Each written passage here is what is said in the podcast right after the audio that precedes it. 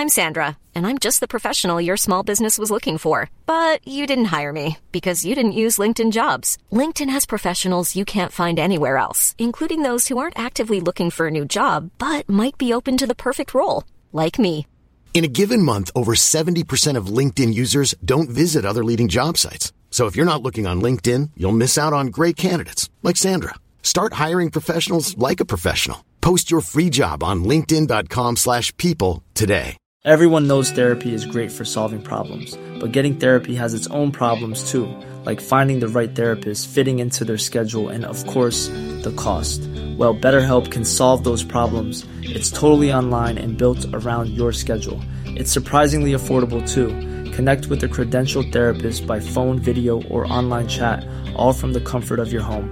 Visit betterhelp.com to learn more and save 10% on your first month. That's BetterHelp, H E L P. This is Internet Marketing.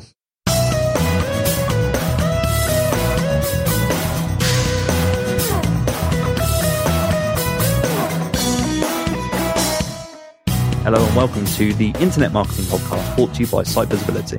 I'm your host, Scott Colnut, and with me today is Darren Teague, Senior Account Executive and B2C Team Leader at Spotler. And Darren's here to discuss with us the importance of collaboration within email marketing. Welcome to the podcast, Darren. Thanks, Scott. Really happy to be here today. I think, um, yeah, I've listened to a few of the podcast episodes over the years. I can't profess to have listened to, to all of them, dating back a good kind of nearly 15, 20 years.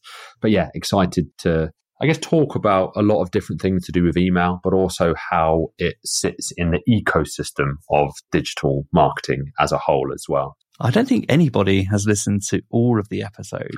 I've never, I've never, never had anyone tell me that. I certainly haven't listened to all of them.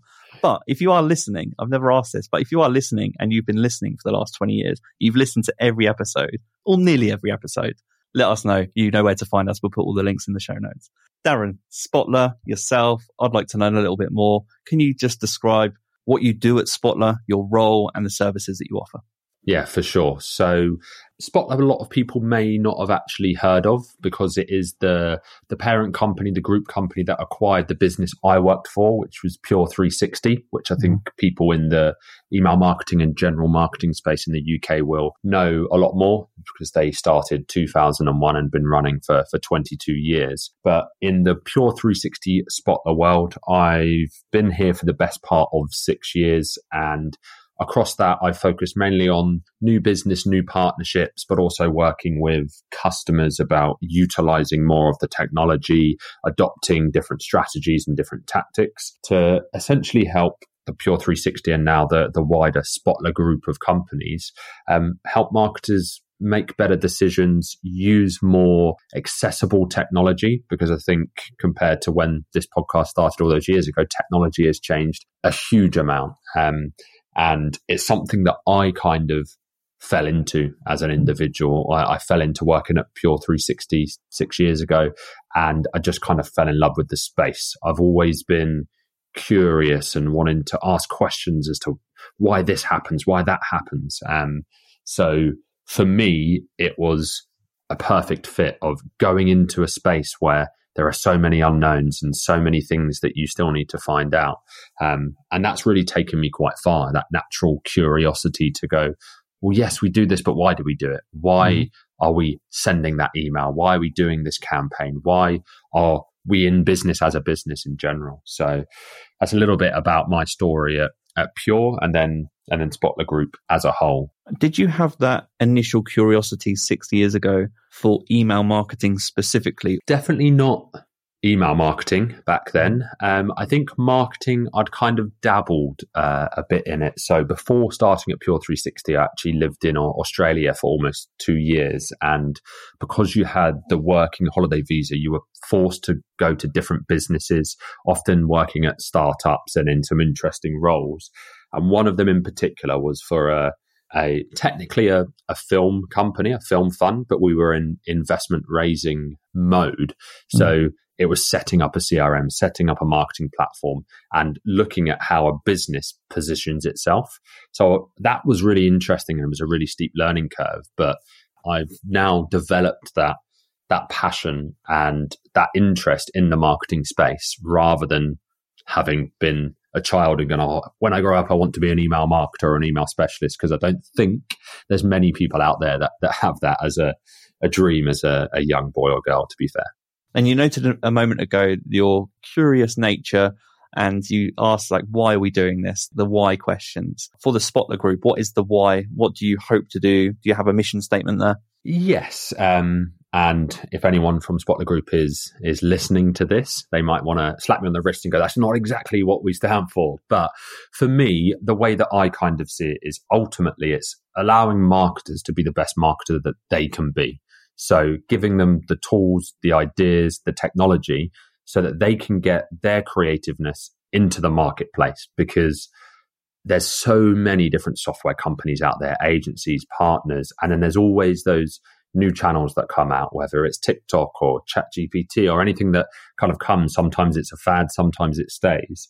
For us, it is about as a marketer, you're naturally quite a creative individual. You want to get creative things out there. We in the software space need to build technology that is easy to use, simple to understand, but also allows you to get great creative out into the marketplace. And I think that's one thing that's that's really key for us is you don't want technology forcing creative thinkers, creative doers, creative people to not be as creative as they can because the technology can't handle it. We're we're so advanced in some areas that that shouldn't be the pinch point.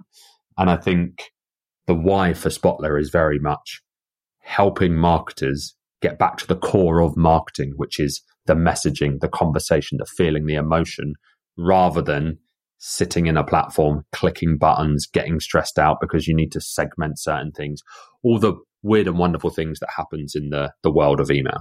Sounds like you want to enable marketers to just enjoy their work and do it as efficiently and as enjoyably as possible. Exactly that. I think, I think, yeah, work should be an enjoyable thing for everyone. Um, that's maybe a bit of a, a pipe dream, and maybe that, maybe that's a life mission for me. Who knows? But um, I think going to work and enjoying what you're doing is going to be a key thing that has probably changed a lot over the last few years as we were forced into lockdowns and reevaluating our lives and things like that. You want to get out of bed in the morning and go, I'm excited about what I'm doing for work because it's such a, a big part of what you do day to day. So, how do you currently do that at Spotler? Let's break down to help us understand more about why collaboration is important and how you currently collaborate cross discipline and maybe with other partners. I'd like to know how it currently works there. So maybe just start with the types of businesses that you either currently work with or that Spotler ideally wants to work with. What's the makeup of those companies? What do they look like? It's a very, very good question. So, Pure 360 is a, a sub brand of Spotler that's being kind of enveloped into the group. And Pure 360, we we had kind of an ideal customer, which was generally a customer that had a, a small marketing team with big ambitions. So it was people that didn't have the manpower and needed to leverage technology to do the really exciting things.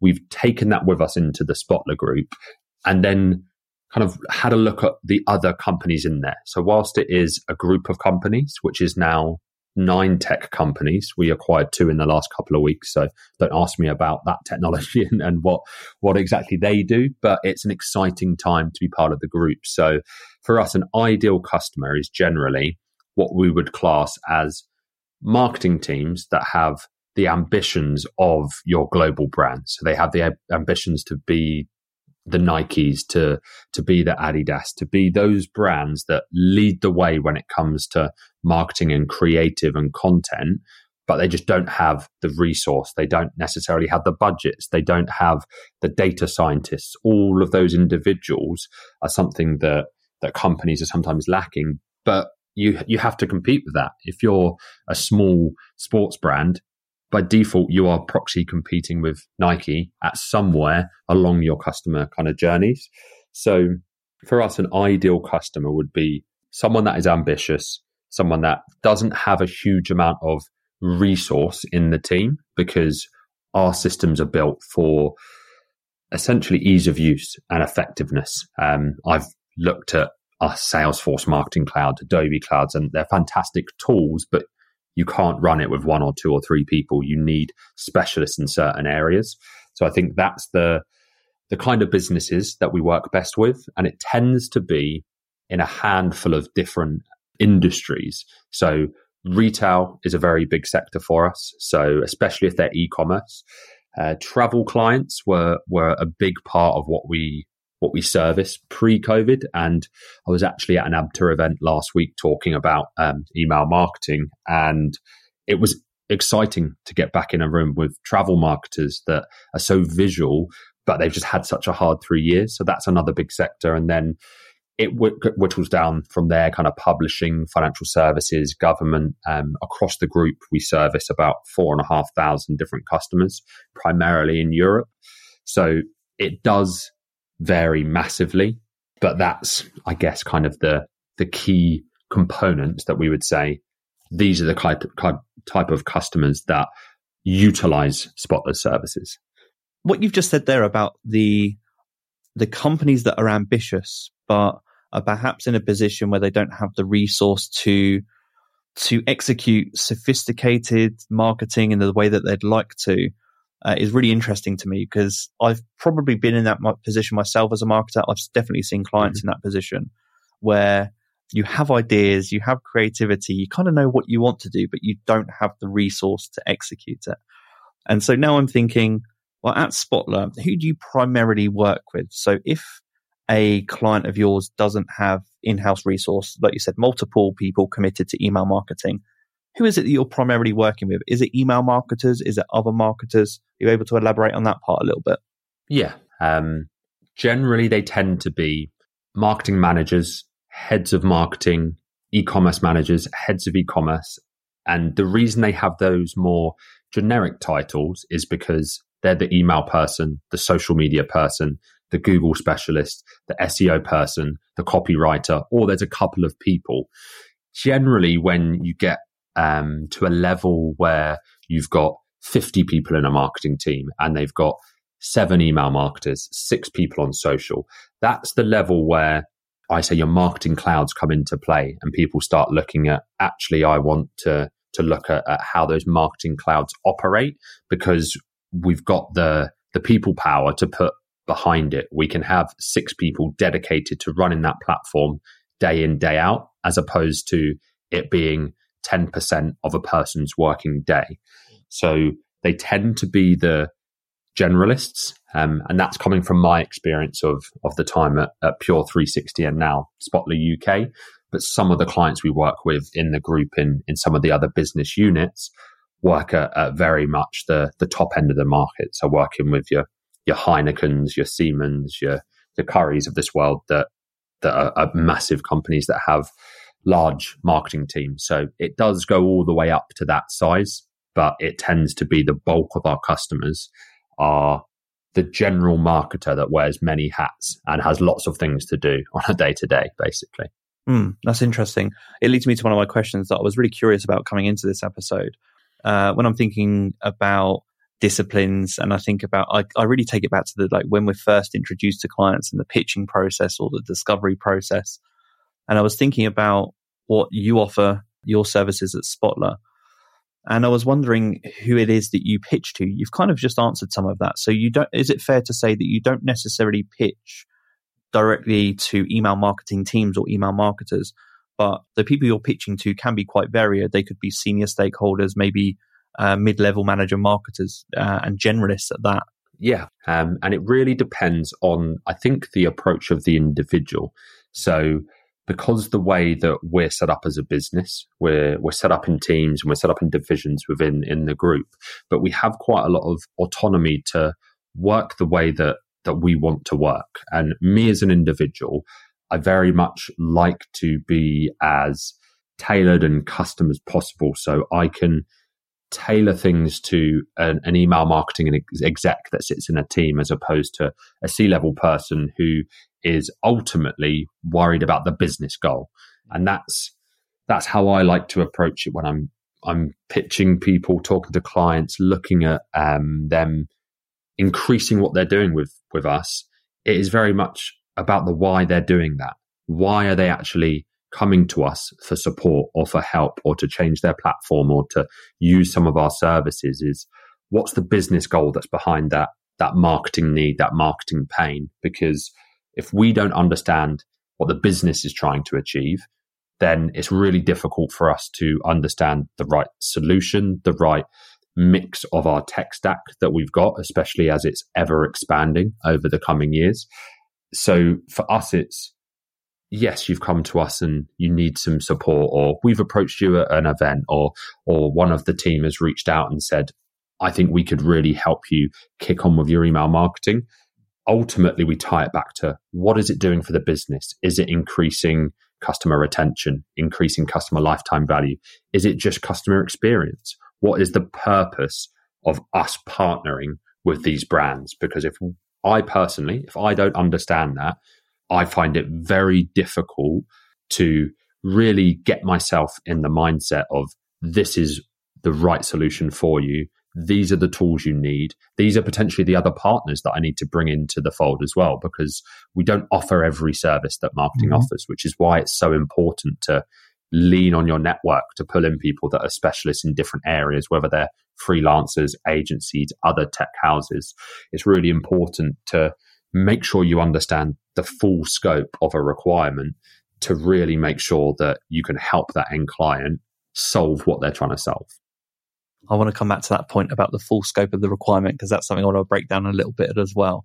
But before mm-hmm. I get into that, as you're going through this process, and in particular, I was thinking because you're speaking to people that are more generalist in nature, mm-hmm. I want to know about the email marketing myths that you look to maybe debunk at this stage uh, and things that come up or have come up regularly over the last six years. When I say email marketing myths that you look to debunk, what comes to mind? Really good question. That I think, in terms of myths, there aren't too many that come up apart from the the old adage that isn't email dead. I thought email marketing was dead, which yeah, I, I hear a lot. And um, to be fair, I haven't heard as much over the last couple of years, and I think that is partly to do with the the future of a cookieless world with third party cookies going, etc. So people have really valued their their first party data. And I think that's one of the things I always really push on going through that process is you want to own as much data on your customers as possible as long as it's relevant. Obviously, don't be getting data on people that you don't need, but getting their preferences, looking at their behaviors, looking at demographics and things like that. That's first party data you want to gather as a brand.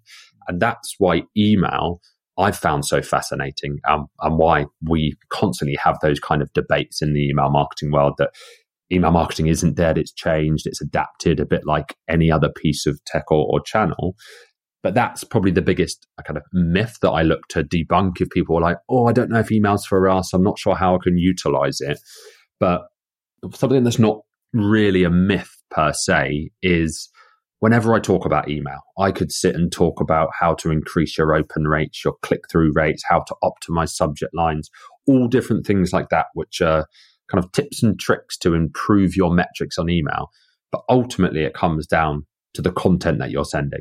So whether that is across email or whether that is across any other channel, if your content is interesting, if your content is relevant, and if your content has that level of intrigue, then it doesn't really matter what channel you're putting it on. And it doesn't matter how much you focus on those metrics of, oh, I want someone to open this, I want someone to click there. If the content is great, people will do that action. So I always say to people is, is, is focus on the stuff you're actually providing, focus on the substance rather than getting too hot up on the metrics.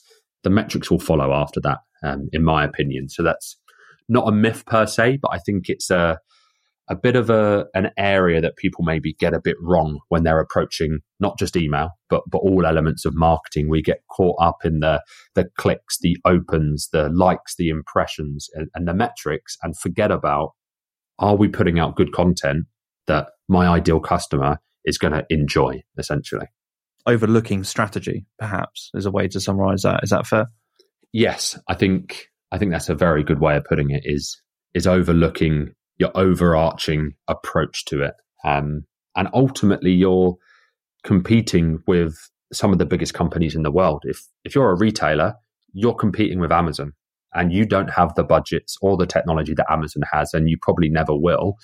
but you're still competing with them. You're still competing with me looking at your website and going and buying something on Amazon. So how can you compete with that? It's the content you're serving. It's the service you're delivering because ultimately Amazon is fantastic at go there, find something, click it, buy it. It's there the next day or even that evening if you do it early enough in the day. You can't compete with that as a small retailer or a small business. What you can compete on is knowing your customers better, getting an understanding of who your ideal customers are and serving them in the way that they want to be served. So we still experience clients or prospects now that challenge us on the amount of time that we invest in research or planning and those things that are fundamental to strategy.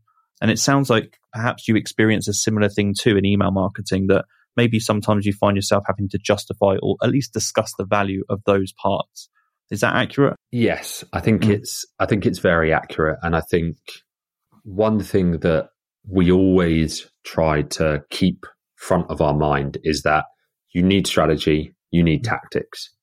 You can't have one without the other. And I mm. think there's um, is it Sun Tzu talking about strategy without tactics is yeah. the slowest route to victory, and tactics without strategy is a, a slow death, or something of that ilk, which is basically summing up that you need both parts of that equation. Like you could plan, you could strategize, you could have all the amazing stuff there. If you can't execute, essentially, then you're, you're going to struggle. And vice versa. If you're great at executing the wrong things, then you're also just going to be treading water. So it is a fine balance between strategies and tactics to try and try and get the balance right to keep kicking on, regardless of whether you're in a an upturn or a downturn, whatever the is happening in the world. Focusing on those areas is, is going to be really key. How about the topic of speed of results? Does that come up often? So, do you get clients or prospects that say, okay, I'm interested in this, but how long is it going to take for us to see results? Do you get that? Yes. I think it comes up in probably 50% of conversations. Mm. And I think it's probably come up more frequently over the last six to 12 months because I think everybody is looking tighter at their budgets, their costs, and yeah. ROI. So I think that's a natural hangover of the the current situation that we're in as as a country and, and potentially the world as well. But one thing that I always say to people is again, like return on investment or return, uh, ROAS, return on ad spend, it's again just a metric. So it's good to track and it's good to understand it, but it shouldn't be the key thing that you aim for. If you're aiming for that, you'll lose sight again of what you're trying to deliver as a business. What is your why? Um, I don't know if you've read Simon Sinek Start with Why, but what is yeah. the what, why are you in business? What what are you trying to achieve? If you lose sight of that and you're focused on, well, I just need to get ROAS up. I need to get ROI up. I need to increase this. And I've done a economics degree at the University of Sussex. So I did quite a few statistical models and generally the more money you spend on things, the lower the ROI and ROAS may be mm-hmm. because as you scale up in terms of volume, the multiplier just can't be the the same level. Uh, yeah. An example I always say to people when they're really fixated on ROI, how many pounds I get back on the pound is if I met you in the street and said, well, you give me a pound, I'll give you a hundred pound back, hundred times ROI, fantastic. Well, how about you give me a hundred pound, I give you a thousand pound back. That's only 10 times ROI, but you're 801 pound better off.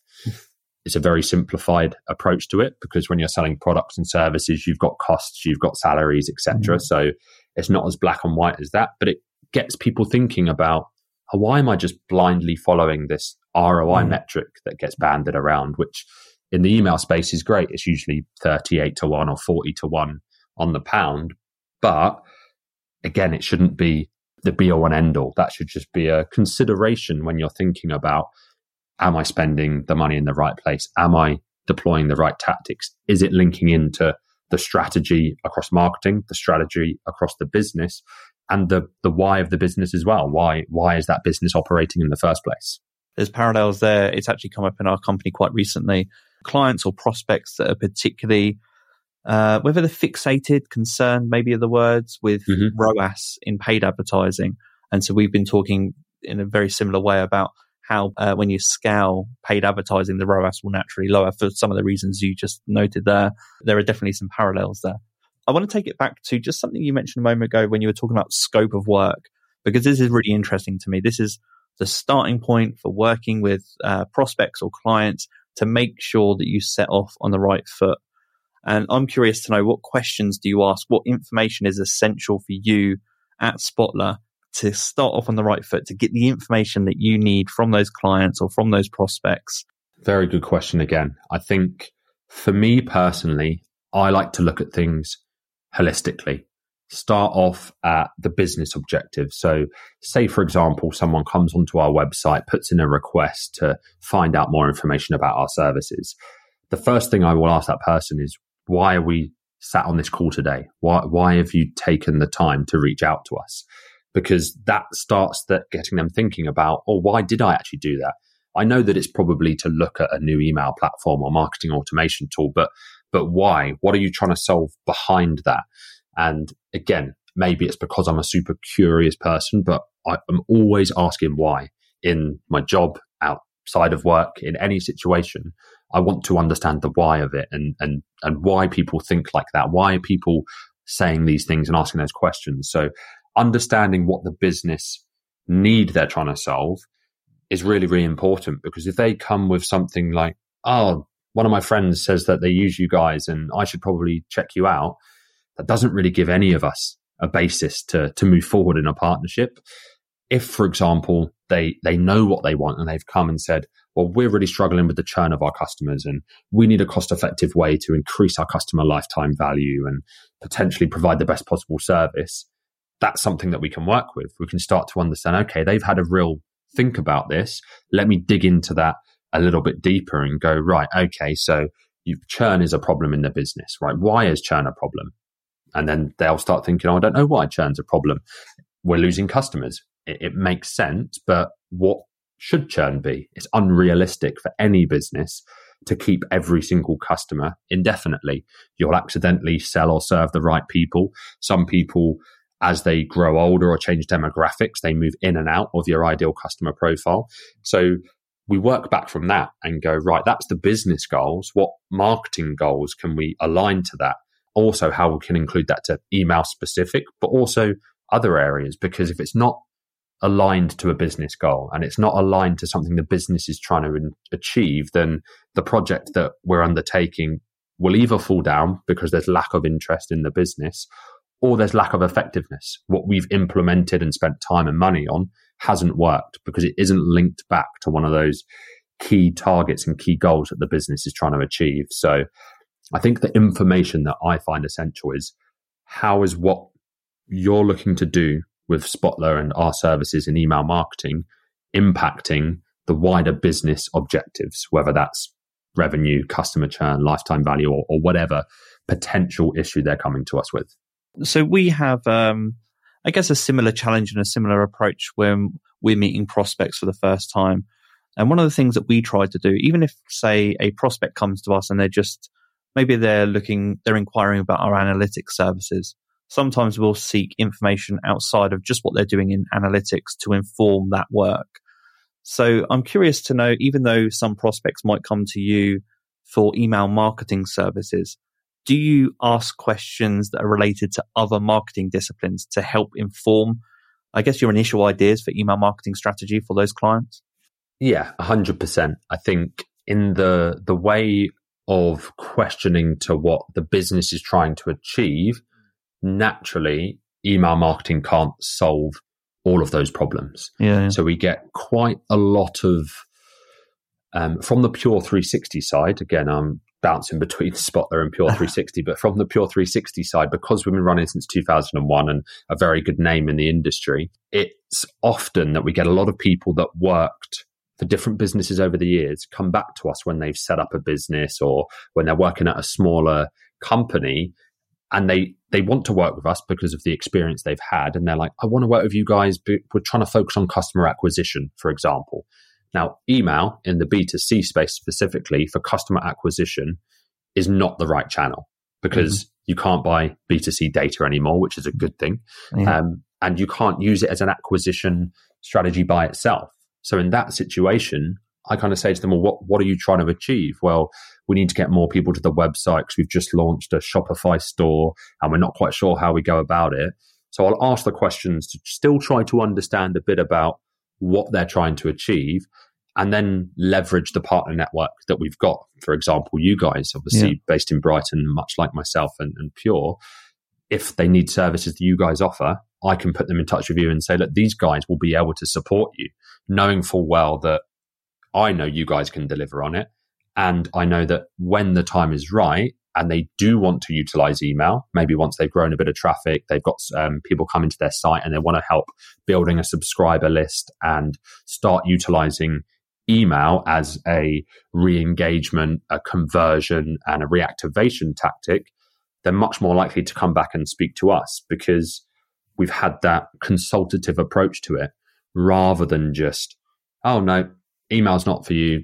See you later, put the phone down, and off they yeah. go into the ether. It's very much if we can support, again, I guess it leads back to the the why question. If I can support someone in marketing or someone who needs marketing help deliver better marketing, they're gonna do better in their role. They're going to be more successful, and and they kind of remember that it's it's that kind of karma that potentially comes back around. And I'm not necessarily a super spiritual person or, or getting into that today, but I do believe that you can pay things forward. You can offer people the the different options and solutions through partners, freelance networks, other agencies, other tech platforms.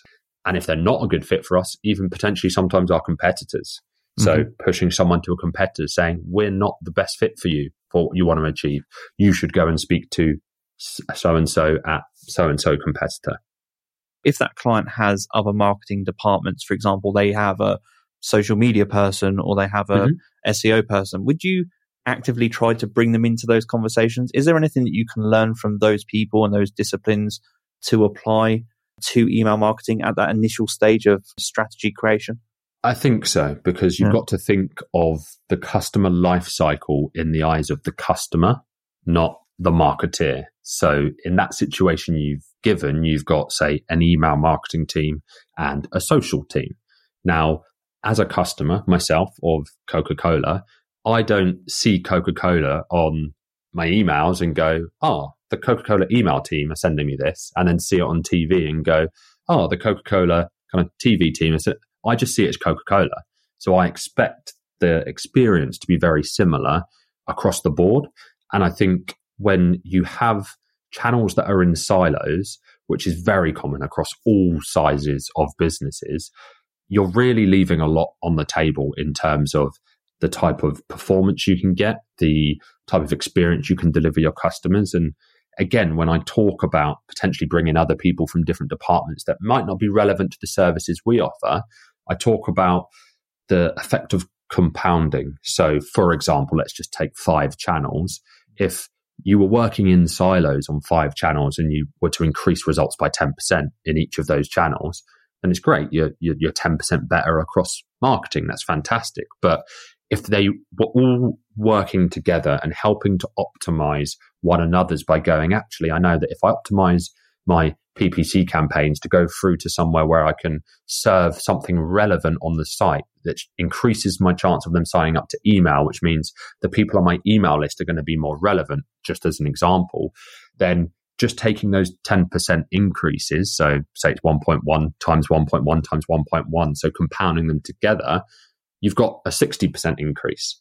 And I think sometimes people forget the power of collaboration within their business, not just externally with, with us and potentially services and agencies like yourself or other partners we work with, is internally you need to think about how does the customer experience the brand? How do you get that experience all together? Because then you're working smarter rather than harder because something you do in email can be replicated and reused on your socials and the insights that you get from your email marketing campaigns as to which content was clicked on the most or which one drove the most engagement, you can carry that through to your split tests on your display network. All of those learnings are a business learning, not a, oh, I've learned something about my PPC or I've learned something about what I've tested on TikTok, for example. Ultimately, you've learned which piece of content was better at that point in time to a certain subset of your audience. And you can share that across those different sub departments, or in some cases, it is just one person, which is why smaller businesses sometimes deliver better marketing campaigns because they are taking a more holistic approach because they haven't got the bureaucracy and red tape that comes with a big organization that have lots of different teams and they're quite slow moving. And I imagine that's something that's that's difficult to to fight against in a large organization of a marketing team of 50 and they're broken down into 10 people on each team. That's a lot of cooks in one kitchen as opposed to a marketing team of one or two. I love that answer. That is a really great answer. I think that's a really great lesson for anyone listening. It's the taking the business learning and applying that across marketing channels as opposed to, yeah, I guess getting into a position where you're too siloed and looking at the channels too independently. I think, I mean, that's just a, a principle, a principle of mine in marketing and one that I, I guess I encourage our teams to share that information and encourage our clients to view things that way. You know, I was thinking about this and I figured this topic might come up in this episode today. I was thinking, well, how do we do that? Practically speaking, how do we share those business learnings across disciplines? And in our agency, we have a few touch points with clients, which I think most agencies and most clients will probably have. We have things like weekly meetings, monthly meetings, review meetings with clients, which are typically at least quarterly. And usually those are a part of the agenda. Um, of course, we have things that help with proactive communication um, such as Microsoft Teams and those kind of channels, those online channels. But is there anything that you can point to that you do specifically uh, or maybe differently to any other companies that you're aware of to share those business learnings and to encourage the sharing of those business learnings? That's a very good question. Um, I can only speak from myself personally because I don't think we've got something that's set across the business and this is what we do to make sure that we're sharing these kind of learnings. Your curiosity seems important to me. Like i'm sensing because you're you've mentioned already you're a curious person you think about the why and it sounds like really you're a habitual sharer.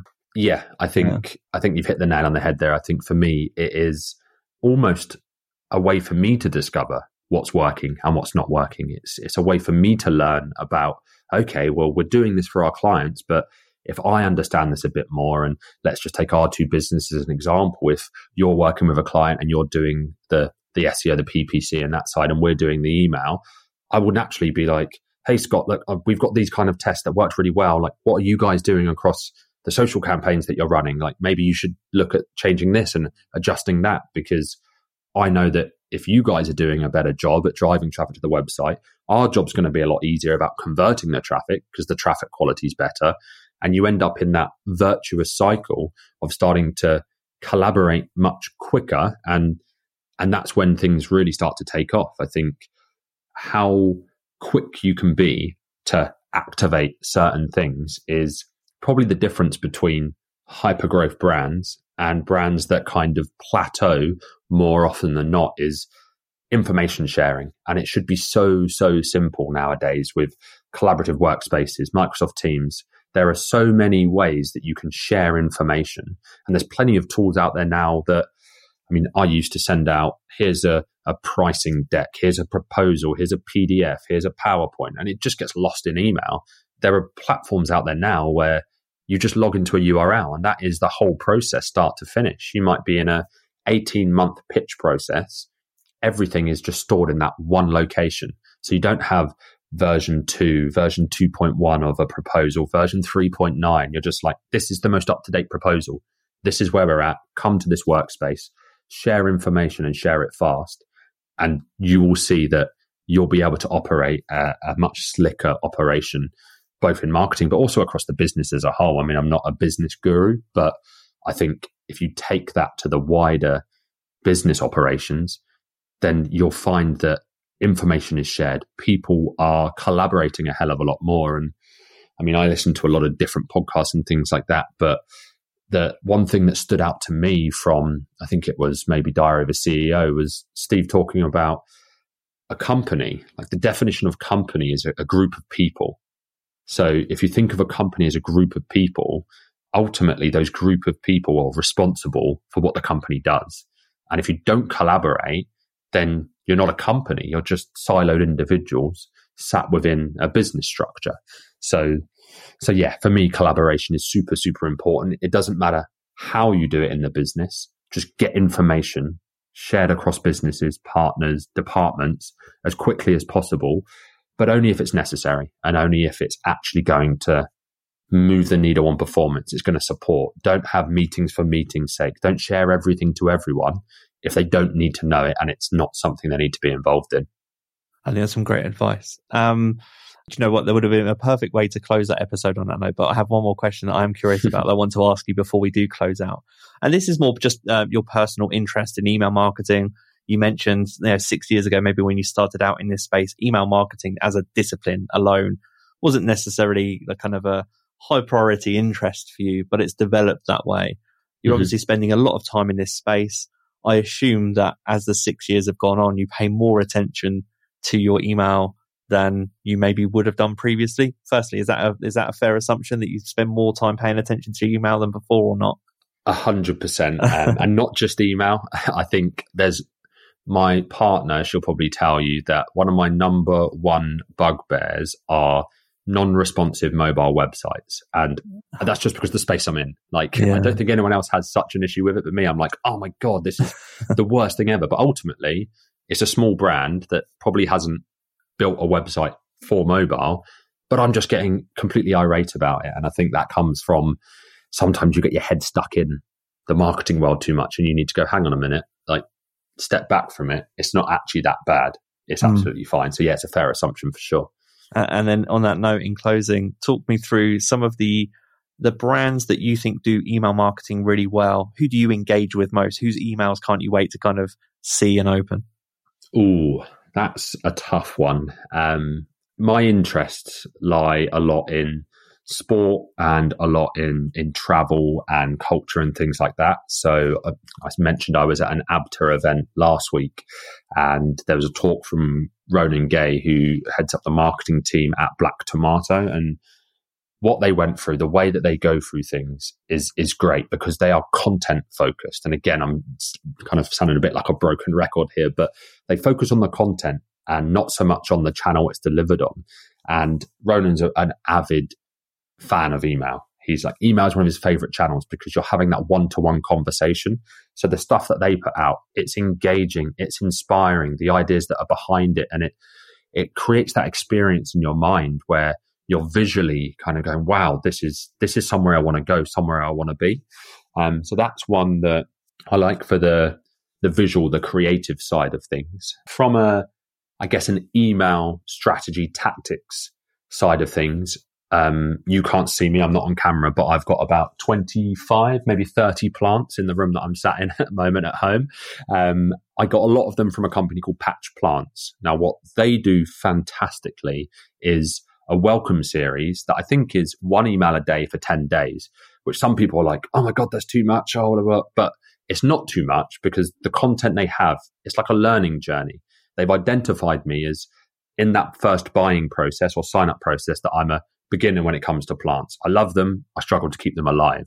So they gave me a lesson every single day on how to care for this, how to do that. This is how you look after that type of plant. And it was almost like a, a mini series of teachings about oh, do you need to make sure that you change the soil so often or feed them plant food? I mean, I didn't realize there was so much to, to looking after plants, to be honest. I got myself in a bit too deep, but that is a tactic that we would say get a welcome series, welcome someone to the brand. Because they've done that, by default, when I'm thinking of plants, I go to their website first because they're the authority in the space. So that's a really good example. But I do find myself sometimes being overly critical of emails that I get um, because I know how easy it can be with the right technology at your fingertips. Um, but I mean, there's thousands and thousands of tech vendors out there.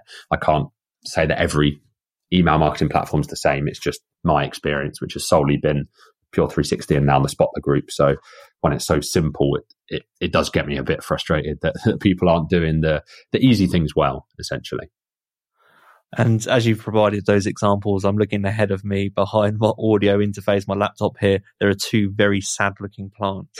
And so I know exactly where I'm going to go when we finish this episode today. So thanks for that recommendation. Uh, Darren, it's been a pleasure talking to you. If people want to learn more about the topics we've been discussing today, want to learn more about Spotler, want to connect with you, where can they find you? My LinkedIn will just be Darren Teague. You'll probably see it in Brighton. I think that's the best way to connect with me personally. Uh, email address and other details will be on the page that this has been posted on. And I think that's the best way to connect with me kind of professionally about the services we offer and discuss anything that we've been through today. But yeah, again, I'm a curious person. So if anybody has questions about anything, wants to ask anything, reach out to me. Uh, I'm all ears. And, and yeah, I do talk a lot as well. So I'll stop it there. Pleasure speaking to you today, Darren. This has been the Internet Marketing Podcast. Take care.